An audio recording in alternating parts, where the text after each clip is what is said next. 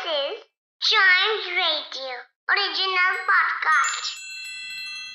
World के सबसे बड़े देशों में से एक है इंडिया पर इसको महान बनाती है इसकी हिस्ट्री और उससे जुड़े लोग, जिन्होंने अपने अपने तरीके से हमारे देश को आगे बढ़ाया।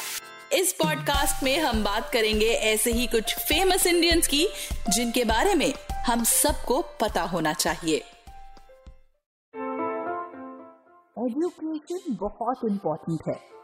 पढ़ाई लिखाई से लोगों में समझ आती है और सही गलत का पता चलता है। एक टाइम था जब सदियों से कुछ ऐसी प्रैक्टिस चलती आ रही थी जो प्रेवलेंट तो थी लेकिन सही नहीं थी, जैसे चाइल्ड मैरिज सती प्रथा एक्सेट्रा ऐसा इसलिए क्योंकि लोगों में जागरूकता नहीं थी और इंडियन सोसाइटी में एजुकेशन की कमी थी। तब लोगों को समझाने और उन्हें अच्छे बुरे में फ़र्क बताने का जिम्मा उठाया था राजा राम मोहन रॉय ने। राजा राम मोहन रॉय एक एजुकेशनिस्ट सोशल रिफॉर्मर और ब्रह्म समाज के फाउंडर थे। ट्वेंटी सेकेंड में 1772 में हुगली में उनका जन्म हुआ था। उनके पिताजी का नाम राम कांता था, उनकी माता जी का नाम तारिणी देवी था। उनकी पढ़ाई एक साधारण बच्चे की ही तरह शुरू हुई थी और वो एक पाठशाला में जाके पढ़ने लगे। पाठशाला में उन्हें बंगाली संस्कृत और पर्शियन पढ़ना बहुत अच्छा लगता था। उसके बाद थोड़ा बड़ा होने पर वो पटना में एक मदरसे में पर्शियन और अरबिक पढ़ने लगे। फिर जब वो नौ साल के थे, तब बनारस जाके उन्होंने संस्कृत पढ़ी और हिंदू स्क्रिप्चर्स डिटेल में पढ़े। जिसके बाद उन्हें ये रियलाइज़ हुआ कि सब रिलीजन एक ही बात बताते हैं, जो है यूनिटी ऑफ़ गॉड लेकिन समाज को बदलने का जज्बा किसी में तब आता है जब अपने किसी क्लोज को खराब कस्टम से गुजरते हुए देखा जाता है। ऐसा ही हुआ राजा राम मोहन रॉय के साथ। जब अपने भाई के देहांत के बाद उन्होंने अपनी भाभी को सती होते हुए देखा।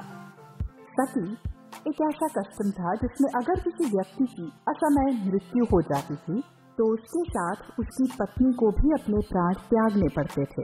जब राजा राम मोहन रॉय ने ये सब देखा तो उन्होंने ये ठान लिया कि सती जैसी इवल प्रैक्टिस को दूर करके रहेंगे 1820s में उन्होंने women rights women upliftment women education के लिए और चाइल्ड मैरिज के अगेंस्ट जगह जगह मीटिंग्स करनी शुरू की। साथ ही सोशल इवल्स जैसे पॉलीगैमी कास्ट सिस्टम अनटचेबिलिटी और तरह तरह के सुपरस्टिशन इनके खिलाफ भी लोगों को एजुकेट करना शुरू किया। जिसके लिए उन्हें ज़रूरत थी एक संगठन की। इसलिए 1828 में उन्होंने एक रिलीजियस रिफॉर्म मूवमेंट शुरू किया, जो था ब्रह्म समाज इन सब के साथ साथ उन्होंने हिंदू के एंशियन टेक्स्ट वेदर्स और उपनिषद को भी इंग्लिश में ट्रांसलेट किया। एजुकेशन की तरफ़ उनका बहुत रुझान था और वो जानते थे कि इंडिया को एजुकेशन की मदद से ही आगे बढ़ाया जा सकता है। इसलिए उन्होंने कई स्कूल स्टैब्लिश किए जो संस्कृत और इंग्लिश एजुकेशन एक साथ देते थे। 1817 में डेविड हेयर के साथ कैलकाटा में हिंदू कॉलेज स्टैब्लिश किया।